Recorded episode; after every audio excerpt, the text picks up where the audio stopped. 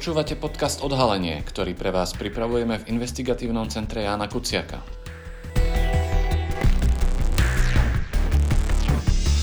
Vypočuť si v ňom môžete naše odhalenia, články, ale aj rozhovory. Dnes rozhovor o prehlbujúcej sa spolupráci slovenských a poľských polovojenských organizácií. Slovenskí branci spolupracujú s krakovskou jednotkou strelcov. Cvičia spolu taktickú medicínu, protiteroristické operácie, ale aj ostré stredby na strelnici, ktorej obnovu spolufinancovalo Poľské ministerstvo obrany. Členovia poľskej polovojenskej jednotky pritom v minulosti boli členmi neofašistických zoskupení, aktivistami radikálnej a proruskej politickej strany a stáli aj za podpalačským útokom na Maďarské kultúrne centrum v Užhorode. Moje meno je Tomáš Madleniak a o téme sa budem rozprávať s riaditeľom Inštitútu strategických politik Stratpol Matejom Kandríkom.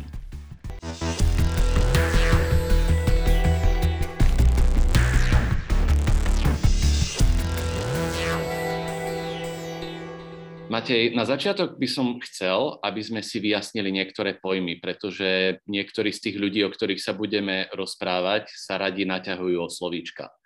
O čom teda hovoríme, keď hovoríme o polovojenských organizáciách či o domobrane? Typicky v našich krajinách, v Strednej Európe, na Slovensku, ale aj v Polsku, ak hovoríme o domobrane alebo polovojenskej organizácii, um, tieto termíny môžeme kľudne používať ako synonyma, hovoríme o typicky o neštátnych organizáciách, uh, bývajú to častokrát uh, občianské združenia, spolky, alebo sú to aj uh, entity, ktoré nemajú e, nejakú právnu existenciu, sú to len neformálne skupiny e, jednotlivcov, ktorí sa angažujú v aktivitách, e, ktoré môžeme charakterizovať e, ako vojenského charakteru. Typicky to býva e, výcvik a tréning, e, pri ktorom štandardne nosia, používajú uniformy, používajú strelné zbrane, či už e, teda repliky e, airsoftové, expanzné, alebo teda na strelniciach aj e, skutočné reálne, reálne zbrane. Organizácie podľa toho vojenského vzoru často preberajú aj tu nejakú štruktúru, teda je tam nejaký veliteľ, štruktúra velenia, používanie hodností a tak ďalej. Vy hovoríte, že sú to teda neštátne organizácie. Moja otázka je, podľa takej teórie by v demokratickej spoločnosti alebo prakticky v každom štáte mal mať monopol na násilie práve štát. Teda moja otázka je, že či sú takéto domobrany vlastne legitímnou nejakou súčasťou spoločnosti, či majú v demokratickej spoločnosti nejaké legitímne miesto. Aby sme zodpovedali túto otázku, musíme sa pozrieť bližšie na to, o čo tie organizácie zo skupenia usilujú a k čomu ich e, aktivity smerujú.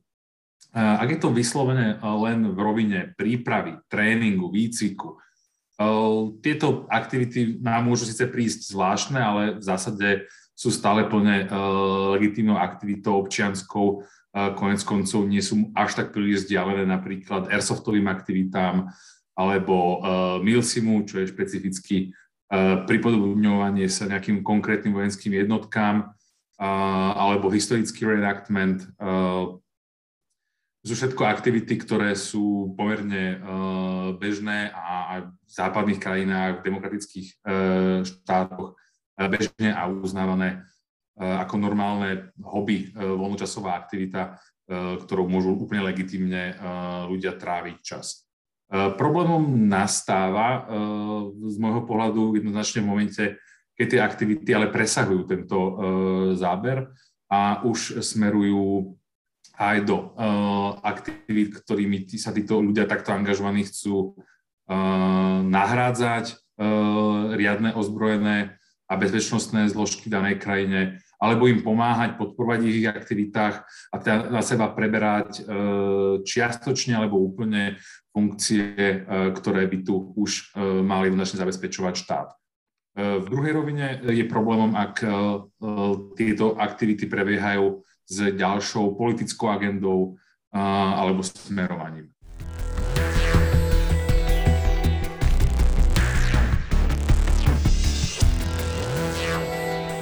Poďme teda rovno k tým slovenským brancom. Mňa zaujalo to slovo, ktoré ste použili, že nahrádzať, pretože v posledný rok som si u nich všimol, že pomerne často sa ako keby vyhraňujú voči oficiálnym e, zložkám štátu. Všimol som si napríklad, keď sa kvôli pandémii uzatvárali hraničné priestory, tak oni na Facebooku písali, že ich išli obsadiť a že vraj sa slovenskí vojaci a policajti ochotne podrobili ich kontrole, teda ako keby sa až stavali nad nich. Prípadne 17. novembra, keď v Bratislave prebiehali protesty protipandemické, tak sa tam opäť objavili bránci a písali, že prišli chrániť občanov pred uh, policiou alebo pred armádou. Teda ako vnímate tieto aktivity brancov? Spadajú do tej legitímnej časti uh, týchto branných aktivít alebo už nejakým spôsobom u nich je problém? Mm, podľa môjho názoru aktivity slovenských brancov, ktoré ste vymenovali, ale sú tu aj ďalšie v minulosti, uh, hliadkovali v obci, kde bol problém so zvýšenou kriminalitou, potom boli nejaké ich hliadkovanie v rómskych osadách. Tu treba povedať, že je to už veľmi na hranici toho, uh, čo by bolo nejako v poriadku, čo by nebolo v poriadku. Branci sa samozrejme snažia e, vystupovať a komunikovať svoje aktivity ako plne legitimné, to je pochopiteľné, avšak e, z pohľadu zákona e, nemajú nejaké pokrytie alebo základ, čo by ich oprávňovalo takúto aktivitu špecifickú vykonávať akokoľvek viac ako ktoréhokoľvek iného bežného občana. My keď sme sa predtým bavili, tak ste hovorili aj o tom, že podľa vás najväčším problémom u brancov je že majú nejaké politické ambície. Je to tak? Ich eh, minulé aktivity, dávnejšie a nie tak eh, dávne, eh, tomu úplne nasvedčujú. Môžeme si zobrať za dobrý príklad ich občianske združenie Naša vlast je budúcnosť, ktorým aktivitu slovenských brancov prikrývajú. To je tiež zaujímavý ďalší faktor, je možno dobre zmieniť, že slovenskí branci ako takí vlastne neexistujú a ich činnosť formou organizačnej jednotky pokrýva práve občianske združenie Naša vlast je budúcnosť.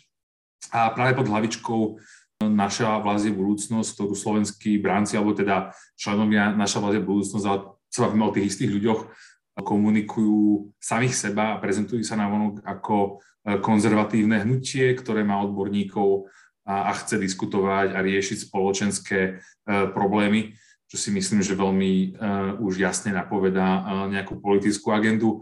Tu treba povedať, že tú politiku asi vnímame troška širšie ako uh, to, že niekto nevyhnutne je členom strany alebo uh, kandiduje v nejakých voľbách, uh, ale to, to, to ponímanie pojmu uh, politika, politickej činnosti, to by som tu nasadil uh, trochu, trochu širšie, konec koncov. Uh, aj zo Slovenska poznám mnohé prípady, keď niekto dlho, dlho, dlho nebol politik a potom zrazu e, sa objavil na kandidátke nejakej strany a už zrazu politik bol, pričom jeho komunikácia a aktivity už dávno predtým e, preznamenávali tú nejakú politickú činnosť. Každopádne v prípade brancov nemusíme sa točiť len na e, tom ich občianskom združení. Veľmi aktívne komunikovali a vystupovali napríklad na podporu kandidatúry Štefana Harabina, v prezidentských voľbách veliteľ e, slovenských brancov Peter Švrček vyslovene vystupoval ako e, tzv. tieň minister e, obrany alebo garant za oblasť bezpečnosti pre program kandidáta Štefana Harabina. To si myslím, že už jednoznačnejšie a jasnejšie prihlásenie sa k politickej aktivite je už ťažko predstaviteľné. Áno, pritom keď ja som sa rozprával s Petrom Šverčekom, keď som pripravoval teda článok, tak on mi tvrdil, že branci sú absolútne apolitickí. Zrejme teda ide o to, ako, ako chápu tú o, politiku a aktivizovanie sa v politike. Ale ja som sa na to pýtal aj kvôli tomu, že mám pocit, že takéto uh, nie priame, ale predsa len politické aktivity sú niečím, čo ich spája aj práve s tými ich novými partnermi z Poľska s tou jednostkou Šeleckou z Krakova, pretože aj jej členovia boli aktivistami poľskej extrémistickej strany uh, Zmiana. Uh, ako hodnotíte to, že slovenskí bránci a strelci teraz intenzívne spolupracujú, spoločne cvičia? Je to nejaký bežný jav na poli týchto paramilitaristických organizácií, že sa naprieč krajinami nejakým spôsobom spájajú, alebo je to skôr výnimočné?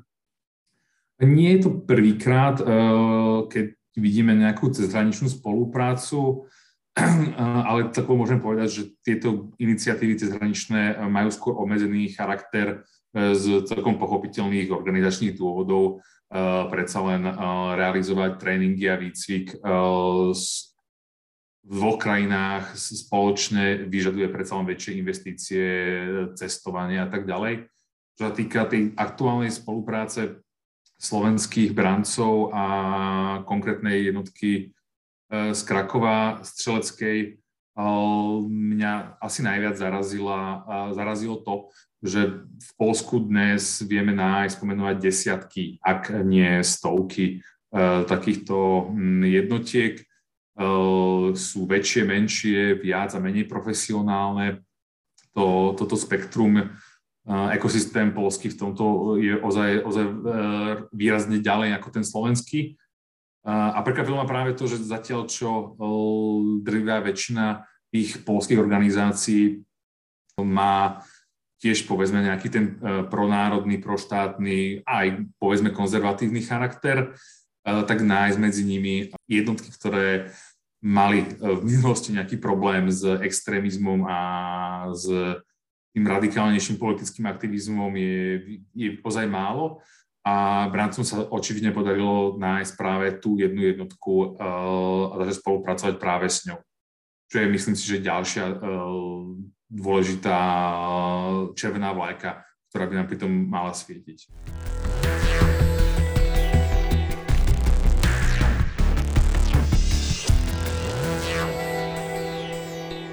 No, mňa naozaj pri tejto konkrétnej uh, jednotke zarazila taká vec a vlastne je to vec, ktorá má na celej tejto záležitosti, priznám sa doteraz, uh, trochu metie. A to je úloha Ruska alebo skôr takých tých proruských a panslavistických názorov. Pretože práve pri týchto strelcoch ma prekvapilo, že oni ako Poliaci, poľskí nacionalisti, majú nejaké proruské pozadie a minulosť. Spomínal som tú politickú stranu Zmiana, za ktorú teda kopali niektorých členovia. A pritom šéf tej strany Mateusz Piskorský vlastne čeli obvineniu v Poľsku za špionáž pre Rusko a Čínu. A Michal Prokopovič, bývalý veliteľ tých poľských strelcov, je dnes už odsudený na tri roky v Poľsku za ten podpaľačský útok v Užhorode, ktorý má tiež proruské pozadie. Možno pre poslucháčov by som to iba veľmi v skratke zhrnul, že strelci doslova vyslali do Užhorodu dvoch svojich členov, ktorí tam Maďarské kultúrne centrum posprejovali znakmi Hákovieho kríža a, a potom hodili molotovové koktejly do okna, pričom to celé chceli hodiť na a, ukrajinských nacionalistov a zhoršiť tak vzťahy medzi Ukrajinou a Maďarskom, čo v tej dobe zrejme najviac vyhovovalo Rusku, ktoré je dodnes vlastne v nevyhlásenej vojne s Ukrajinou. A, veliteľ slovenských bráncov, Peter Švrček, keď som sa ho na toto pýtal, sa však bránil, že ľudia, s ktorými on spolupracuje, podľa neho nie sú proruskí, skôr naopak. A, a podľa mňa celkom presvedčivo práve argumentuje, že poľskí vlastenci predsa nie sú proruskí, že to vychádza z nejakej histórie a aj tej súčasnosti. Ako vy vnímate túto priam schizofréniu poľských paramilitantov? A na jednej strane myslím si, že u, Rus, teda poľských národovcov je bežná skôr rusofóbia než rusofilstvo. U týchto vnímame teda nejaké proruské aktivity. Vieme niečo o aktivitách Kremľa v Poľsku? Um, tento rozpor uh, tam je, ale dá sa pomerne jednoducho a logicky vysvetliť. Uh, tie pro-ruské uh, aktivity Eh, sú proruskými, povedzme, že v druhom ráde. Ak sa pozrieme na to, eh, čo konkrétne eh, bolo agendou tej radikálnej extremistickej organizácie Falanga, ktorej boli sú, súbežne členmi, dnes už odsudení tej šeleckej kragovskej jednotky, tak to boli protesty proti NATO, protesty proti Izraelu, protesty proti, proti USA. Tam nebola vyslovene komunikovaná tá linka nejaká, že by veľmi vzývali Vladimíra Putina, Kreml alebo Rusko, skôr odmietanie spoločného nepriateľa. A to bolo ten, ten myslím, že kritický okamih, kedy slúžili ruským záujmom, nie vyslovene v tej prvoplánovej komunikácii pro ruských postojov.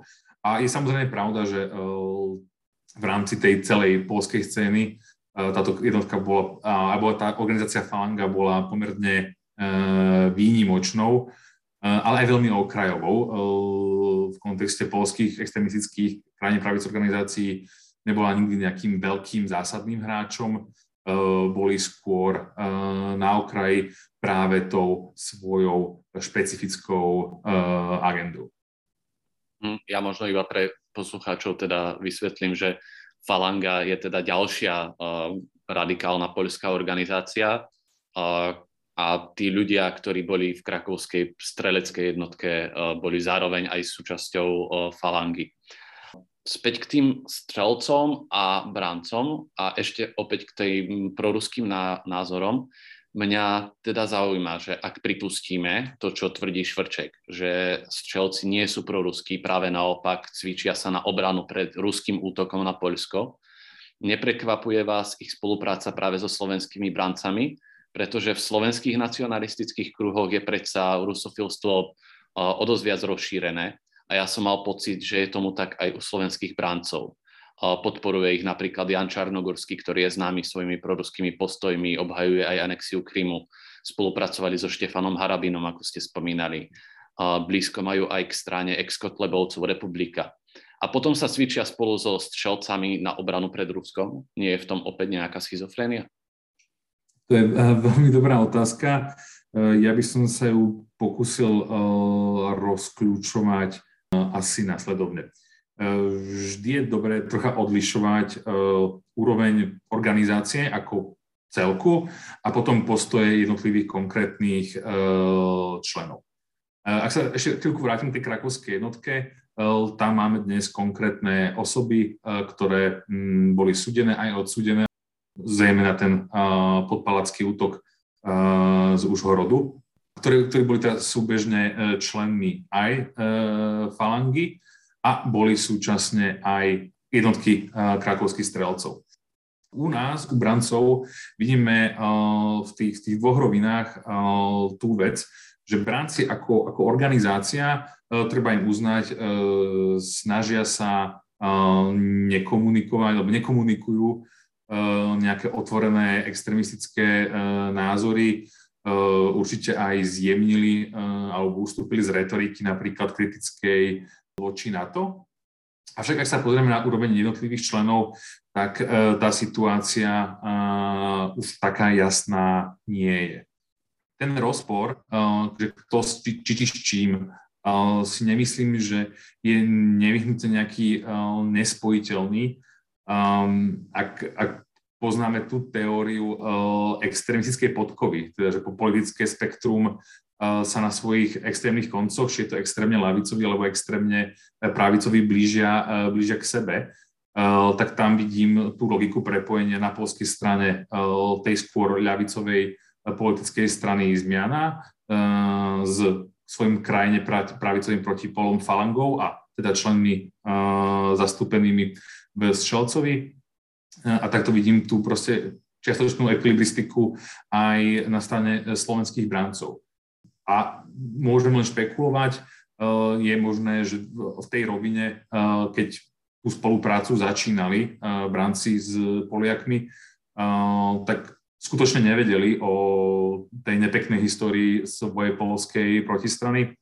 A začínali tú spoluprácu s tým úmyslom, že zase ich verejnému mediálnemu obrazu tiež napomôže práve skrz tú argumentačnú linku, veď spolupracujeme s Polskom, ako môžeme byť prorusky.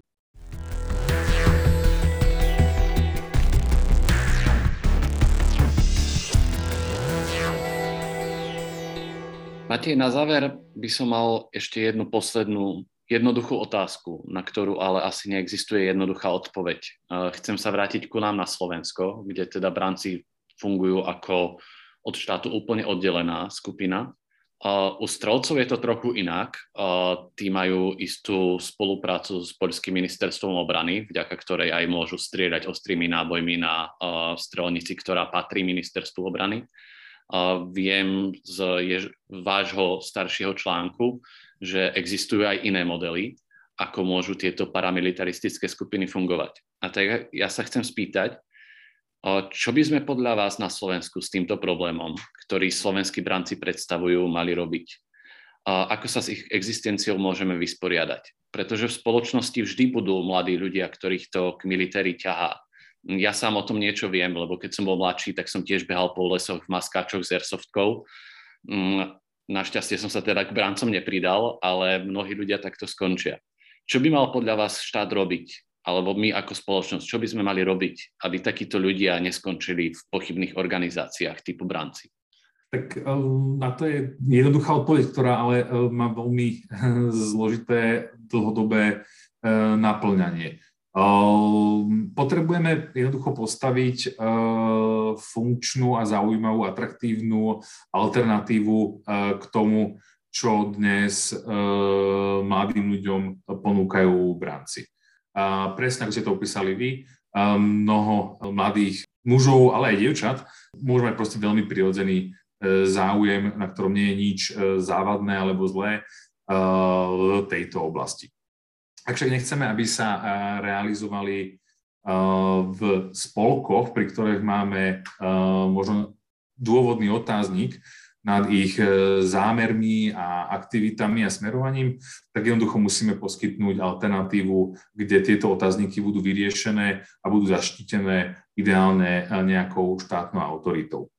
Takže ak chceme dlhodobým, prísť dlhodobým riešením tohto problému, tak je tu jednoznačne cesta tá postaviť vlastnú alternatívu, možnosť takéhoto voľnočasového vyžitia zo strany, zo strany štátu.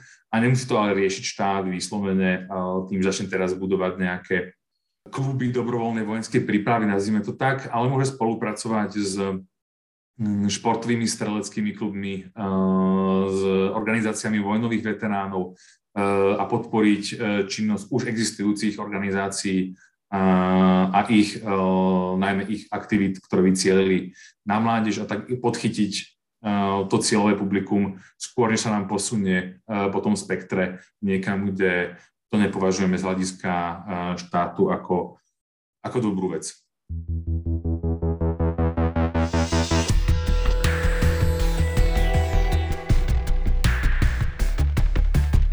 Ďakujeme, že ste si vypočuli podcast Odhalenie investigatívneho centra Jána Kuciaka.